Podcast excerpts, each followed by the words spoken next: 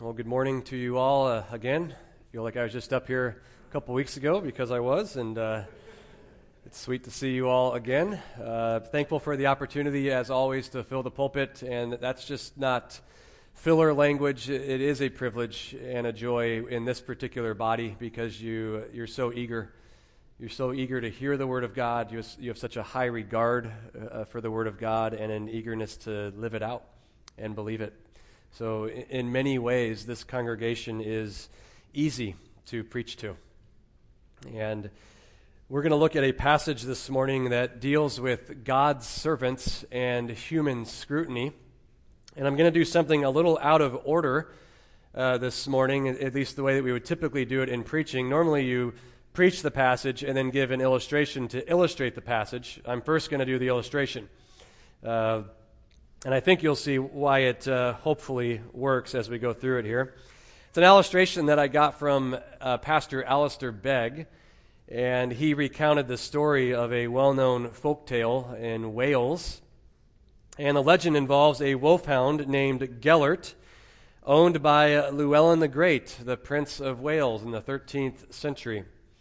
And the prince goes out hunting one day, leaving his infant son sleeping peacefully in his cradle, you automatically know it's a prince and not a mother that would do that. Only a prince would leave his son there with, a, with Gellert, his dog, watching over the son. His faithful, loyal, beloved dog was there to protect his son from any danger, so he went hunting. Upon returning from hunting, there was Gellert, uh, excited and eager to meet the prince, but immediately the prince noticed something was terribly wrong, as there was blood on Gellert's body including a blood smeared mouth. And the prince was greatly alarmed and immediately rushed to the room of his infant son, only to find the child missing, the cradle overturned, blood on the linen, and all over the floor. The prince, in his terror and shock, draws the immediate conclusion that Gellert was responsible. He pulls his sword out and drives it into his beloved dog, Gellert. Immediately after the dog's last dying yelp, Llewellyn hears the cries of the baby, unharmed, under the cradle, along with a dead wolf. Rather than harming the child, as the prince had suspected, Gellert had defended the child and killed the wolf. Llewellyn is overcome with remorse and buries the dog with great ceremony, but can still hear its dying yelp in his mind. After that day, Llewellyn is said to have never smiled again. Now, you might be asking, why are you beginning with such a depressing illustration like that? Well, I begin that way because it illustrates for us the danger and also the tendency that we have in the church to draw hasty, premature, flawed conclusions. In fact, human beings are very good at, at evaluating a circumstance, thinking they have comprehensive knowledge of all the facts, and then drawing unwarranted conclusions. One reason we're very skilled at this is because we've been practicing it since Adam and Eve. In fact, they were the first to draw a catastrophic conclusion based on a false assumption. They were told that they could freely eat from the tree in the garden except one. And with the aid of the serpent, what assessment did they make about God based on that one prohibition? God's holding out on us. There must be a sinister motive in God. He's keeping us back from something that's good for us. And as, as you know, the rest of the story, based on believing that lie, that false assumption, it plunged humanity into the fall. So it's as old as the garden, and as believers today, we're not immune to this tendency. Think about a few examples. One would be in your parenting. Have you ever drawn a premature, hasty conclusion that ended up not being accurate? You were confident in the moment, you're guilty. But then, as time went on, some more details came out, and you realized, oh, you're the one that's guilty.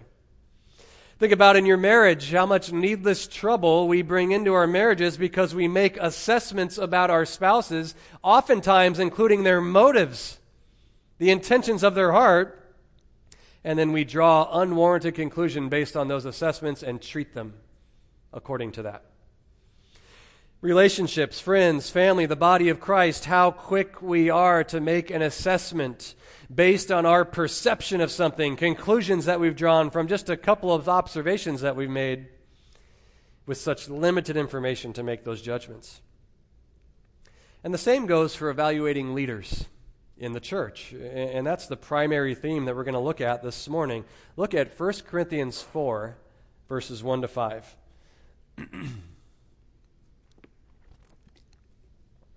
1 Corinthians chapter 4 verses 1 to 5. So Paul writes to the church in Corinth. Let a man regard us in this manner as servants of Christ and stewards of the mysteries of God. In this case, moreover, it is required of stewards that one be found trustworthy. But to me, it's a very small thing that I may be examined by you or by any human court. In fact, I do not even examine myself. For I am conscious of nothing against myself, yet I am not by this acquitted. But the one who examines me is the Lord. Therefore, do not go on passing judgment before the time, but wait until the Lord comes, who will both bring to light the things hidden in the darkness and disclose the motives of men's hearts. And then each man's praise will come to him from God.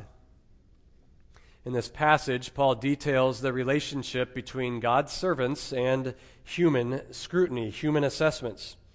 And I, I, feel obligated to begin just by stating it's kind of an awkward theme for any pastor to stand behind a pulpit and preach on.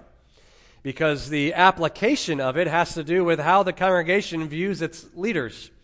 And it can feel incredibly self serving in that regard. But you have noticed throughout throughout the scriptures, there's a lot of passages about on your relationship with leaders, how to think about them, and how to how to encourage them in those things. So we can't ignore all of those passages. And regardless of that factor, I thought this would be a fitting time in our ministry to narrow in and look at this particular theme in this passage. And I have a few reasons for that. First of all, no church is immune to the Corinthian tendency the Corinthian tendency to view the Christian life, to view the church, to view leaders through the lens of human opinion and human wisdom. Now, with that said, I didn't choose the passage because I think we have a huge problem with that here. I would look at this more as preventative maintenance going forward.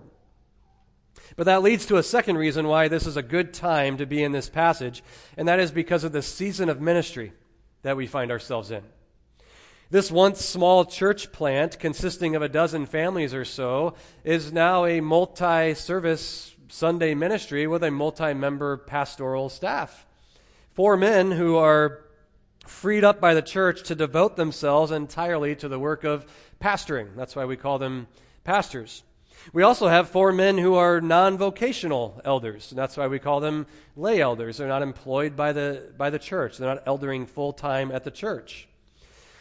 But that's eight men who are in positions of spiritual influence and who are doing the bulk of the teaching here in the ministry. What's also unique about this season, however, is that we now have men training for ministry. In fact, we're about ready to have a formal training center uh, in, our, in our church as of the fall. And as those men develop their gifting and character, they're going to take on more and more spiritual influence in the body as well. And so, all that to say, the more pastors and elders that are in the ministry, the more we are raising up individuals into these positions of spiritual influence, the more we are in need to see how is the church supposed to think about those who minister the Word of God. Now, with that said, this isn't limited to just the leadership level. Granted, that is the meaning of the passage. It is talking about leaders, but the significance of this passage can be applied broadly to anyone who's ministering the Word of God, in fact, broadly to all of our relationships. These principles speak to the do's and don'ts of making human assessments in relationships and then treating one another accordingly. But returning to the meaning of the passage here with regard to ministers, you'll, you'll, notice in the church today there's, there's a couple of different tendencies on either end of the spectrum with how a church views ministers of the Word of God. One would be to exalt them, to think too highly of them, to view them as something beyond mere servants and stewards, as Paul refers to them here. But the other tendency would be to condemn them, to be overly suspicious and critical of them. And Paul addresses that in our passage as well. Notice the, the main idea here in chapter 4, verse 1 let a man regard us in this manner. There's the point of the passage. Let every person in the church, here's how you must think, here's how you must consider those who are shepherds and teachers in the body of Christ. And so, by way of outline, we're going to see two truths which promote a godly attitude toward ministers of the word. Two truths which promote a godly attitude toward ministers of the word. The first truth God's standard is faithfulness. God's standard is faithfulness. In order to think rightly about ministers, extend that out. In order to think rightly about any Christian, any one another context, we have to know the standard by which they are measured. And Paul gives it to us here in verses 1 and 2. Let a man regard us in this manner as servants of Christ those who are subservient to another, those who've been called and commissioned by Christ to fulfill a particular task. And he adds a second description and stewards of the mysteries of God. A steward, that is one who's been entrusted with managing what belongs to another. And in this case, the mysteries of God. That's a common way that Paul refers to gospel truths extending out to really all truth in the Bible. So, here in verse 1, these two descriptors, servants and stewards, we can get a pretty accurate picture of what Paul's emphasizing. Ministers are not their own, they are under the authority and commission of another. Notice those possessives there servants of Christ, stewards of the mysteries of God. And based on that, what is the standard of evaluation? Well, notice verse 2. In this case, moreover, it is required of students of stewards that one be found trustworthy. That's the New Testament word for faithfulness. You'll see that translated in other passages that way. That's the standard faithfulness. So, what does it mean to be faithful? What's that word mean? To be steady and trustworthy in their commitment to carry out the duty to which they've been called. But that raises another question for us to highlight faithful to whom? Faithful to whom? Well, notice the possessive again.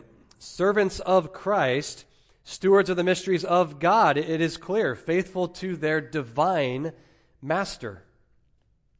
That means that they're not to be measured by standards of anyone other than their master. Worldly or human notions of success, popularity, numerical growth, a particular set of gifts, a certain personality. No, those are all Corinthian measuring rods, not God's measuring rod. This rather straightforward truth, however, is not easy to live out, and that's evidenced by the fact that in greater evangelicalism, most ministries and ministers are evaluated by standards other than this, what Paul says here. I remember hearing a statement several years ago. It shocked me when I first heard it. I, was in seminary at the time, and little did I know I would go on to hear a version of this statement over and over in, in ministry as the years would go by. But the original statement I heard was by a lady who was overhearing a conversation a friend and I were having at a restaurant. Our booths were backed up to one another. She was eavesdropping on our conversation and she could tell that we were at least professing Christians associated with the church in some way. And so she came over to our table, introduced herself, and asked us what ministry you're a part of. Eventually, we got around to that question What ministry do you guys attend? And I told her the name of the ministry I was attending at that time, and that's when the, the shocking statement came out. She said something like this Oh, yeah, I visited there for a while. Uh, they preach the Word of God. It appears to be a biblical ministry, but it's not for me. I didn't like it. And then she went on and on, detailing all the things that were wrong about the ministry. And what they all had in common, none of them had anything to do with God's standard, Scripture. And what was so dangerous and shocking about it is that a person, when they're talking like that, they don't realize their own words are condemning them. Their own words are indicting them. You're acknowledging biblical fidelity. That's not a sufficient reason. It has to pass my scrutiny. In other words, God approves of it, but I don't. It may pass divine scrutiny, but not the one that really matters human scrutiny. Unfortunately, this also happens in the evaluation of preaching today, and I don't mean pragmatic evangelicalism out there where, the, where we are making biblical evaluations of doctrinal concerns, philosophy of ministry concerns. That's not what I'm talking about. I'm talking about ministries where the Word of God is being preached, but it's being evaluated in the realm of human opinion. Now, again, I can't do this without being self serving, so just think of other preachers, not me. Um, it, it is such a part of our evangelical culture, isn't it, to, to raise ourselves above the preaching event, above the Word of God, and act as though there's a chapter and verse that says you need to be critics. You have to be evaluators. You, got you, you have to give your, your opinion about what's happening as I've heard it put memorably, if you were to eavesdrop on the average Sunday dinner in any town in America, you would find that they're having roast pastor as the main course. And, and what can happen at that dinner is uh, we can tend to interact with a sermon the way we interact about a movie or anything else in the culture. You know, when, when someone says, I went and saw this movie the other day, what do we say to them if we're someone that likes movies? We, we might say, Was it good? Was it good? What do we mean by that? Is it worth my time and money to go see? That's what we mean. Well, sometimes we evaluate preaching the same way. And we might go around to each other after a sermon and say, Was it good? And I'm not sure what we mean by that. Was it good? Was it faithful? Was it clear? Was the author's intent clearly communicated? Did the preacher demonstrate a commitment to the authority, the clarity, the sufficiency of Scripture? If that's what we mean by good, great. Those are, those are biblical questions to ask. But sometimes it's, that's not what we mean by is it good, and it's rather a Corinthian measuring rod, a, a, a measuring rod of human opinion. Sometimes what you hear is language like this well, he's not authentic enough, he's not passionate enough, too much energy, too little energy. Too many stories, not enough stories. Messages too long, messages too short. Cries too much, never cries. He says what is right, but his tone is off. All, of these, these human opinions that we evaluate preaching by. And I want to I want to give you a couple of quotes that I find very helpful in getting at what can be behind this tendency that is alive and well in the church today when it comes to evaluating preaching. And just to give it some good balance, we'll do one from a dead pastor and one from a living pastor. The first one from John Newton, 18th century pastor and hymn writer. He writes this There are hearers who make themselves and not Scripture the standard of their judgment. They attend not so much to be instructed, but as to pass their sentence. To them, the pulpit is a bar at which the minister stands to take his trial before them, a bar at which few escape censure from judges at once so severe and inconsistent. These censors are not all of a mind and perhaps agree in nothing so much as in the opinion they have of their own wisdom. Now, let me give you one more from a living pastor, and then we'll tie them together. Author and pastor Paul Shirley, in his book Expository Sanctification, has these very helpful insights for us. He's talking about the difference between sitting under expository preaching and the level of submission that that requires versus one's own private Bible reading. And I thought it was very helpful how he put it. He writes this When you read on your own, you have the freedom to start and stop whenever you want. You can read whatever text you want. You can go as deep or as shallow as you want. In other words, it's possible to place yourself in a position of authority when you're reading your Bible. When you're listening to someone else preach, however, you're in a place of submission. The service time runs on a schedule that's not centered around you. The text of Scripture is not chosen by you, and how the passage is handled and applied is not determined by you. Additionally, you're surrounded by fellow Christians who will hold you accountable for what you mutually learned from God's Word. Now, I love both of those from Newton and, and Paul Shirley because I think it gets to the heart of what's behind this tendency today self will. Uh, I want to be an authority.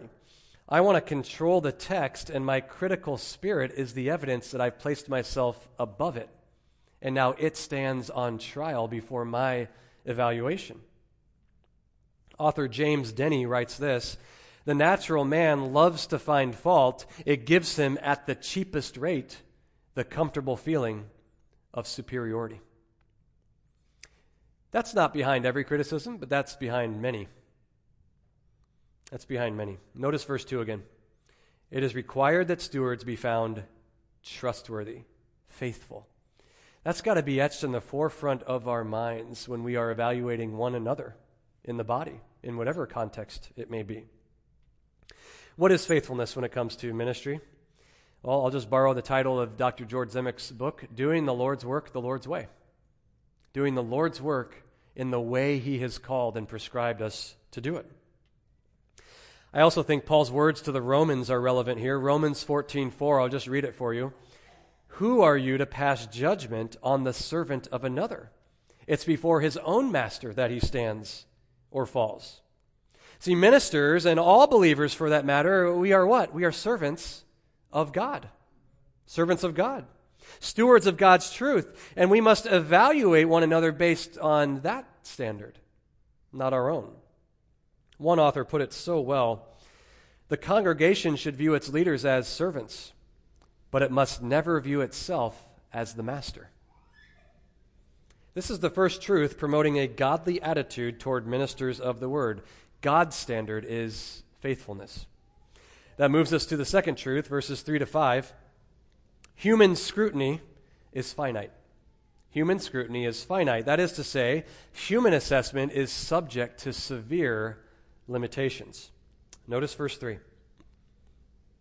But to me it is a very small thing that I may be examined by you or by any human court. Now, this is ripe for misunderstanding. So we've got to clarify what Paul does and doesn't mean here. What is the nature of this examination? Is Paul saying, never think about, it doesn't matter, there's no evaluations, you don't make any assessments at all? No, that's not at all what he's saying. This is the same word and the idea that he spoke about back in chapter 2. So turn back there. Chapter 2, verse 15. Let's notice what this actual examination is that he's talking about. Chapter 2, 15. But he who is spiritual, and now here's the same word, examines, maybe your version has appraises, judges, he who is spiritual appraises all things, and yet he himself is appraised by no one. in context, Paul's saying there is human beings in their own wisdom, apart from the Spirit of God and the Word of God. They can't give an accurate appraisal, an accurate examination. That's verse 14. The natural man. That's why he's unwilling and unable to accept the truth. He makes a wrong appraisal about it. So, what Paul's saying here is the spiritual one, he himself is appraised by no one. What's he saying there? No one can come along and look at Paul or any minister and render a decisive verdict about his ministry, or to say, you're more valuable than Apollos, or Apollos is more valuable than, than you, as they were doing in Corinth. He's using the language of, of appraisal and I think that's a helpful way to think about it. And we use language of appraisal today. We use it all the time in, in real estate. It reminded me of when we sold our home a few years ago. There was a potential buyer who came, came to the home and made his own unsolicited, uh, unofficial appraisal, evaluation of the home's worth. And then he proceeded to lecture our real estate agent about how we had listed it too high and how we're not going to get any full price offers, and his offer was the best we're going to get. Well, my response was basically identical to verse 3. It's a very insignificant thing, your appraisal that you're making of our, of our home. A potential buyer cannot come with any degree of objectivity without self interest and bias and make an appraisal on the home he's going to buy. And make that say, that's the official one. That's the appraisal. It can't be objective. Furthermore, he didn't gather all the data. You didn't do an inspection. It's limited. But it works the other way as well. I, as the homeowner, I can't give the decisive appraisal because I'll operate in self interest, and I haven't done the homework to know all the, all the data. So it works both ways. That's the type of appraisal Paul's talking about. That's the examination he's talking about. He's talking about the church making an appraisal about his ministry, thinking that it's completely objective.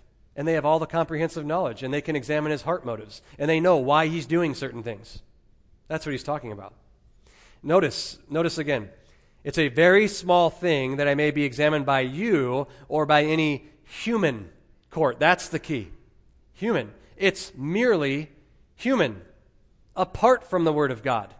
It's human opinion. He's not saying, as believers, we don't exercise discernment and evaluate ministries and preaching biblically. He's not saying that. In many places in the New Testament, what does Paul warn against? False teachers. Stay away from people like that. Repent, or, or rebuke this person if they're doing that. Evaluate men and their gifting and their character to see if they should be in ministry. He's telling the church to make evaluations all over the place in the New Testament. That's not what he's talking about here. This is human opinion. Any human court. What is a human opinion? How, how do we define that? It is a belief a judgment that rests on grounds insufficient to produce complete certainty. That's an opinion. And there are two courts of human opinion represented here. As one commentator put it, your critics and your conscience. Your critics and your conscience.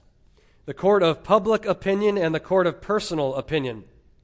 And when it comes to the court of public opinion, he's saying here in verse 3 that's the least significant verdict on my ministry. That appraisal is the least significant to me. And here's what that means criticism from man doesn't necessarily translate to criticism from God. And the opposite's true as well. Praise from God or praise from man doesn't necessarily translate to praise and commendation from God.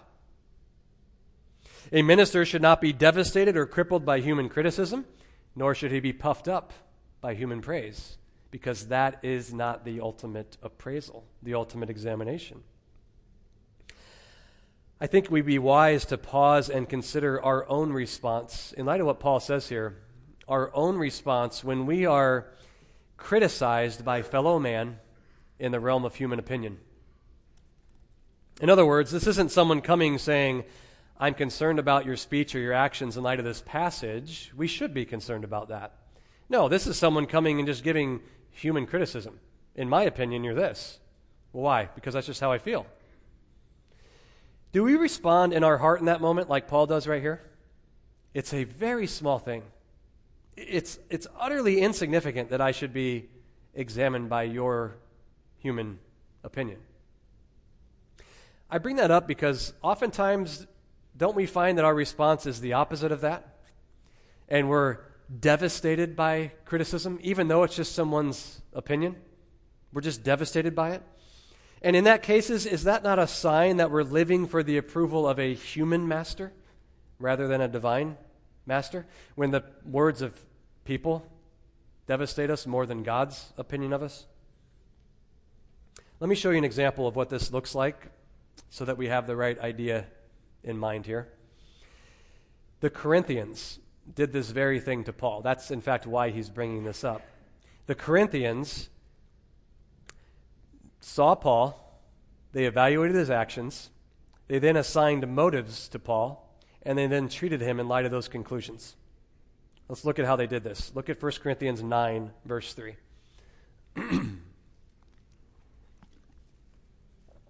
he even uses the same language here. 1 Corinthians 9, verse 3. My defense to those who, and there's our word, examine, appraise, judge me. My defense is this Do we not have a right to eat and drink? Do we not have a right to take along a believing wife, even as the rest of the apostles and the brothers of, our, of the Lord and Cephas? Or do only Barnabas and I have a right to refrain from working? Who at any time serves as a soldier at his own expense? Who plants a vineyard and does not eat the fruit of it? Or who tends a flock and does not use the milk of the flock? What is going on here? Why is he defending himself with these statements? Well, all of chapter 9 in 1 Corinthians is written to correct the flawed assessment that they made of him. They were baffled and bothered. They were offended that when Paul came into town initially in Corinth, Acts chapter 18, when he, he came in to minister the gospel to them, he didn't accept financial support. He, he didn't charge for his message. Why would they be offended by that? Why would they be confused by that? because of the culture. The, the Corinthians were obsessed with professional lecturers, sophists, orators, who would come into town and they would, they would sign up, they would sell tickets to speak, and they were to put on a show with their brilliant intellect and rhetoric. And this, this is the culture. And, and they would stay with the wealthy, and the wealthy would wine and dine them, so to speak. And they would find the, the wealthy then would use that to control them and get favors and, and back and forth. It would create this relational debt. And that is why, by the way, the Corinthians had these personality cults in their church. I follow Paul. I follow Apollos because that's what they did with these secular sophists. They would identify with them and create these little followings with certain speakers. All right, so these professional speakers would travel from city to city. They would charge a fee to be heard. And just like professionalism in our day, your worth, your value, your fame is connected to how much can you charge for your tickets and can you sell out the venues. So imagine Paul coming into that type of environment. That's what the Corinthians loved. That's what they lived in. Paul comes in and he says, Okay, I'm going to preach in this unappealing message, Christ and Him crucified, and I'm going to preach in an unprofessional manner. I'm not going to use these language techniques that these professionals use to manipulate the audience. So Paul comes in, and frankly, he's just unimpressive. Unimpressive. How are the Corinthians going to interpret that? You're an amateur. You got nothing. Your message is worthless. You can't even sell out the venue. You can't even get people to come if it's free. Look at you. Furthermore, he wouldn't stay with the socially elite. He stayed with tent makers. He stayed with Priscilla and Aquila. The, the, the, they would have been considered lowlifes in society. I'm not going to stay in the socially elite homes because they're going to use it to manipulate and try to control and try to follow me. Well, what did the Corinthians conclude? He's doing that.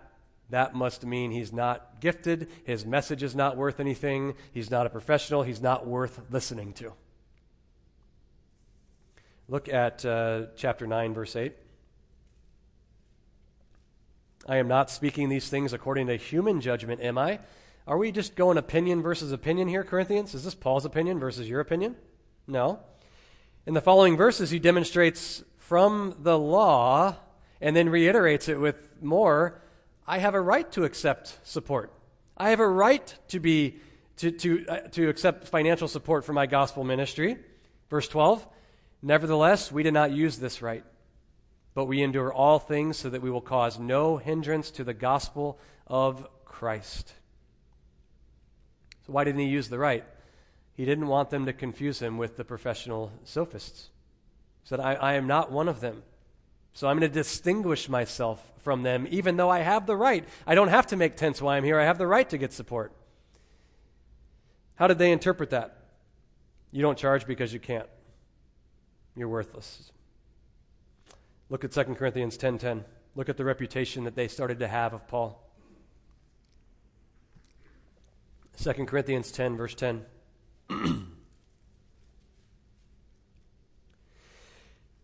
For they say his letters are weighty and strong, but his personal presence unimpressive and his speech contemptible. As they compared him with the professionals, look at this guy. There's nothing impressive about him. Why was that? Because Paul was trusting in his content, not his delivery, in his appearance. This made the Corinthians vulnerable to false teachers, false apostles who would come in and, and, and give them that cultural, scratch that cultural itch right where they had it. And that's what happened. Look at 2 Corinthians 11, verse 5. Look who came in and started to take over the church and discredit Paul. For I consider myself not in the least inferior to the most eminent apostles. He's referring to the false apostles who came in. But even if I'm unskilled in speech, I am not so in knowledge. In fact, in every way, we've made this evident to you, all things. The word for unskilled there is layman. Paul's just ordinary. That's the reputation that the Corinthians had of Paul. There's that ordinary, unskilled guy. We want the guys that charge. We want the guys that use rhetoric. We'll take these apostles. And they were false teachers. Notice verse 7 or did I commit a sin in humbling myself so that you might be exalted because I preached the gospel of God to you without charge? Corinthians, you're treating me like I sinned against you. It became a criticism. You won't accept support? There's something wrong with you, Paul. But why was he doing it? Verse 8 I robbed other churches by taking wages from them to serve you. And when I was present with you and I was in need, I was not a burden to anyone. For when the brethren came from Macedonia, they fully supplied my need, and in everything I kept myself from being a burden to you and will continue to do so. Verse 12. But what I am doing, I will continue to do, so that I may cut off opportunity from those who desire an opportunity to be regarded just as we are in the matter about which they are boasting. And then he just goes for the jugular. For such men are false apostles, deceitful workers, disguising themselves as apostles of Christ. What's he doing there? I'm going to keep my ministry free from your support. This wasn't his common practice. He accepted support from many other churches. With you, Corinthians, I'm going to keep it free from support to undermine these false apostles because you watch. Watch what happens when you stop supporting them. They'll leave town. They won't keep ministering to you, but I will even though I'm not accepting support. This is a great reminder of how Satan works. He loves to undermine the truth, undermine the ministry, undermine the power of the Word of God. How? By undermining the credibility of the ministers. John Calvin writes this This is the craftiness of Satan to draw away the hearts of men from ministers, that instruction may gradually fall into contempt. That's what happened with the Corinthians. They had such a low view of Paul, eventually, we're not even going to listen to anything you have to say. We'll, ta- we'll take these guys, these impressive guys, the guys that charge, the guys that'll stay with the wealthy. And over time, the very apostle that was responsible for the existence of their church, Paul, the very apostle that was responsible for the majority of their conversions, gets kicked out for the false apostles. Isn't that what happened with Llewellyn the Great in the opening illustration? Killed his dog, Gellert, because he had falsely assumed Gellert was guilty of something, when in fact Gellert was acting with the utmost devotion and love. That's the Corinthians and Paul. So back to 1 Corinthians 4, I gave you that kind of lengthy cross reference there so you can understand the type of appraisal, the type of judgment that, that Paul is talking about here. That is why mere human judgment is of little value when we start connecting the dots in the realm of motives and intentions. But what about the man himself? What about the minister himself? We now move from critics to conscience. Paul says at the end of verse 3 In fact, I don't even examine myself. Now, again, to clarify, he's not talking about the healthy commanded examination that all believers are to be doing in their own lives. He even tells this same church, 2 Corinthians 13 5, examine yourself to see if you're in the faith. Test yourselves. That's a different word, different concept altogether. What Paul's talking about here is my own personal opinion, how I feel about my ministry, how I think it's going, what I think my motives are. That's irrelevant. I don't draw any decisive verdict about that in my life. But it doesn't mean that he's not looking. Verse 4 For I'm conscious of nothing against myself. I do evaluate. I do consider why I'm doing what I'm doing. I do look at my ministry and my life, and I'm not conscious of anything against myself, so I maintain a clean conscience, but I'm not by this acquitted. That's not the final say. That's not the ultimate verdict. That means there's no minister that can say, Well, my conscience is clean, therefore the Lord approves of my ministry. The Lord automatically validates everything. It means my motives are pure. No minister can say that and know that he's for sure telling the truth. Why? The one who examines me is the Lord. God's verdict is the one that is definitive. God's opinion of my ministry is all that matters. This language should help us when we're ministering to one another. Again, maybe it's parenting, maybe it's marriage, maybe it's uh, just various relationships that we have. But have you noticed that we use some language sometimes that it's not helpful, to put it mildly? And we start to uh, act as if we are the Lord and we can see right into a person's heart that we're talking to. You said this, but you meant this. Wow. We can see inside the heart. You looked at me this way, and based on that, here's what's true. You didn't reach out, therefore, you don't love me. The common denominator in these assessments is all right, I made an observation, I attached some sort of moral explanation, and now you're guilty. This is true of you. What does Jeremiah 17:9 say? The heart can't be understood by anyone, including the person themselves. Only the Lord searches the heart and, and knows those things. But sometimes we can operate in relationships as if, I've got clarity. I know you said that, but I know what you meant. I've got clarity about your motives. If both critics and conscience can't render a decisive verdict, who can? The Lord. End of verse 4. But the one who examines me is the Lord. That's the only appraisal that counts. Now, here's how we would abuse this passage or misunderstand it somebody would come along and say, All right, I guess it doesn't matter what I say or what I do because only God knows my heart. Only He can judge me. And it becomes a license for a person to treat their words and actions as irrelevant. Don't, don't pay any attention to my words. Don't pay any attention to my life because you don't know my heart. Only the Lord knows my heart. That's the farthest thing from Paul's mind in this passage. This passage is talking about where there isn't the objectivity of evaluating speech or one's life. And we're just making those human connections. You, can't go to Scripture to demonstrate one way or another. In those cases, we know the Lord is the one who will come and give the final examination. But that still doesn't answer the question of what we do with our fears. What do we do with our suspicions, our criticisms? That don't rise above this level of human opinion. What do we do? Verse 5. Therefore, do not go on passing judgment before the time, but wait until the Lord comes, who will both bring to light the things hidden in the darkness and disclose the motives of men's hearts. What do we do with those things? They must be tempered. They must be tempered by the fact that any present judgment is premature, incomplete, and flawed, like the Corinthians and Paul. It's an imperative. Stop passing judgment. He's not saying stop discernment, stop evaluating biblically. He's saying stop rendering decisive verdicts. Stop connecting those dots in your, in your mind and saying, because I observe this, therefore I know what's really going on. Stop. Stop making appraisals. What do you do instead? Wait. Wait. Wait until the Lord comes because he can do what no human being can do and what no congregation can do.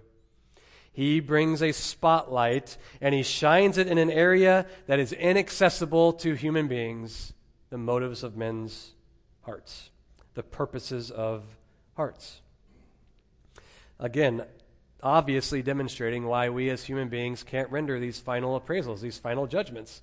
We don't have the clarity, we don't have access to that. I think the beginning of verse 5 here gives us insight into why we might rush to judge, why we are critical, why we are prone to accept our mere human assessments. It is unbelief in the Lord's timing, could be one reason. We don't like to wait. Very difficult for human beings to do, especially if we have suspicious, critical tendencies. We don't want to wait. It's also unbelief in the Lord's character. We think, I've got to take matters into my own hands because the Lord isn't keeping track. He's got a blind spot when it comes to watching my life or this area, whatever the area is I'm concerned about. In fact, sometimes our rush to judge and make assessments could be due to a very high view of self, like a Messiah complex, where we operate as if we are the Savior and Lord of the church. It's our job to discern motives and figure out what's really going on. In fact, you've probably noticed today that there are entire ministries devoted to restoring and protecting the church. Get the perspective of a few individuals that were involved, make a few assumptions why a church operated the way it did, and just start publishing it as fact. It's a blatant violation of verse 5. When you don't have biblical clarity, when a matter has not been established on the basis of, what did Jesus say? Two or three witnesses. Where? In the context of the local church. Matthew 18. When we don't have that clarity, verse 5, do not go on passing judgment before the time. Another reason we might be vulnerable to these flawed human assessments is because it gets the spotlight off of what's going on with us.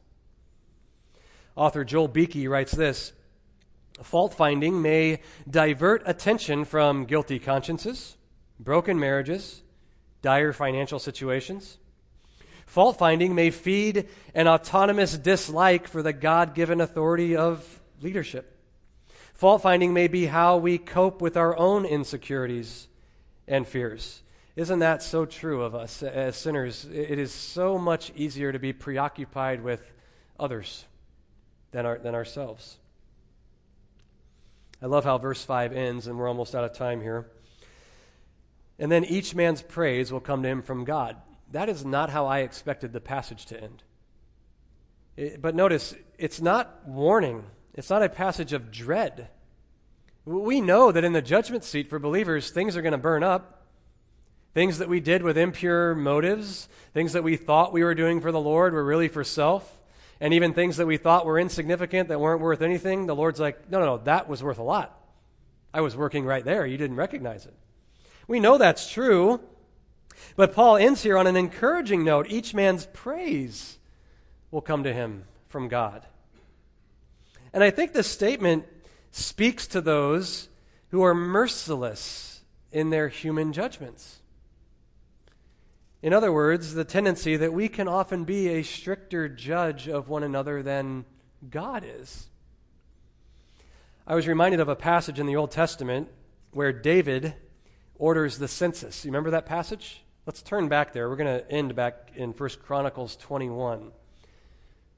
I find it fascinating to see what, what David does here. 1 Chronicles 21, verse 7. So you remember that the census David orders was not commanded by the Lord.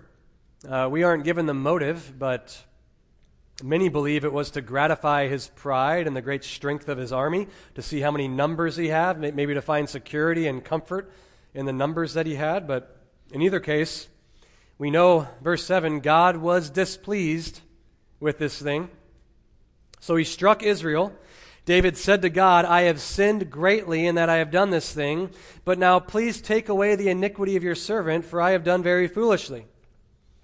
The Lord spoke to Gad, David's seer, saying, Go and speak to David, saying, Thus says the Lord, I offer you three things.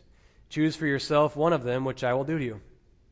So Gad came to David and said to him, Thus says the Lord, take for yourself either three years of famine, or three months to be swept away before your foes, while the sword of your enemies overtakes you, or else three days of the sword of the Lord even pestilence in the land, and the angel of the Lord destroying throughout all the territory of Israel.